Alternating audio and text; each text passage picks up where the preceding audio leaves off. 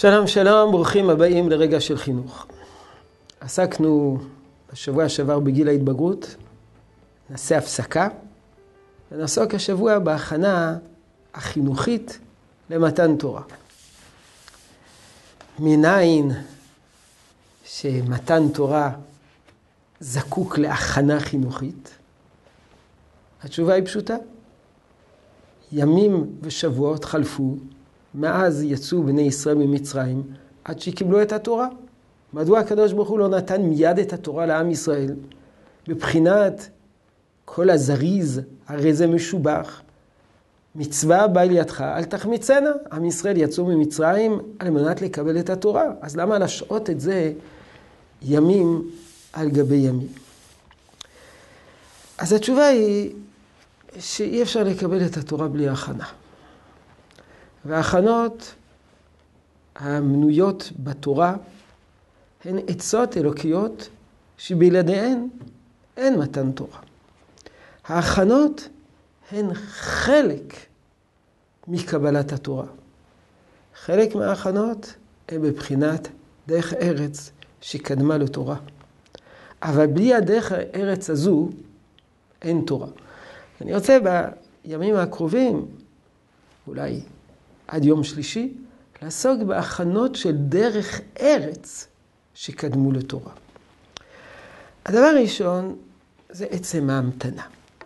ועל כך כתוב במדרש, דבר מאוד uh, מעניין, הסבר למה הקדוש ברוך הוא לא נתן את התורה מיד. זה מדרש שמופיע בקהלת רבה. וכך כתוב במדרש, ראויים היו ישראל בשעה שיצאו ממצרים שתינתן להם התורה מיד. ואמר הקדוש ברוך הוא, עדיין לא בא זיוון של בני ישראל. לא הוטב המראה שלהם, זיו הפנים שלהם. משעבוד וטיט ולבנים יצאו, ואין יכולים לקבל תורה מיד. משל למה הדבר דומה? למלך שעמד בנו מחוליו, ואומר לו פדגוגו, המחנך, ילך בנך לבית הספר.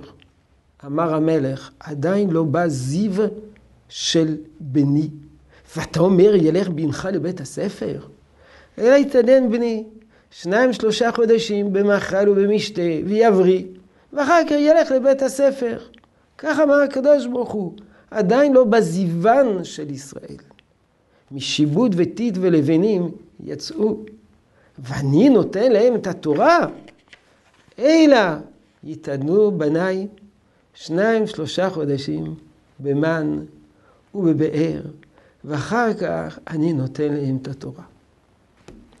זה, הכלל הראשון, זה הכלל הראשון בדרך ארץ שקדמה לתורה. בריאות הגוף. נפש בריאה בגוף בריא. ילד חולני לא יכול ללמוד תורה. אדם צריך להיות שלם בגופו, ועל גבי זה יהיה שלם בנפשו. התורה צריכה למצוא גוף כדי לחול עליו, כלי שלם, ולא כלי מרוסק או כלי סדוק. חז"ל אומרים, אין הנבואה שורה על גיבור, על חכם גיבור ועשיר. טוב, הילדים שלנו עדיין לא נביאים, אבל הם עולים במעלות המידות ויראת שמיים ועבודת השם, ולשם כך צריך להיות גוף בריא. זה לא רק עניין אה, של דרך ארץ, זה עניין של דרך ארץ שקדמה לתורה, שהתנה לתורה. יהי רצון שתשרה הברכה בעבודתנו החינוכית. שלום שלום.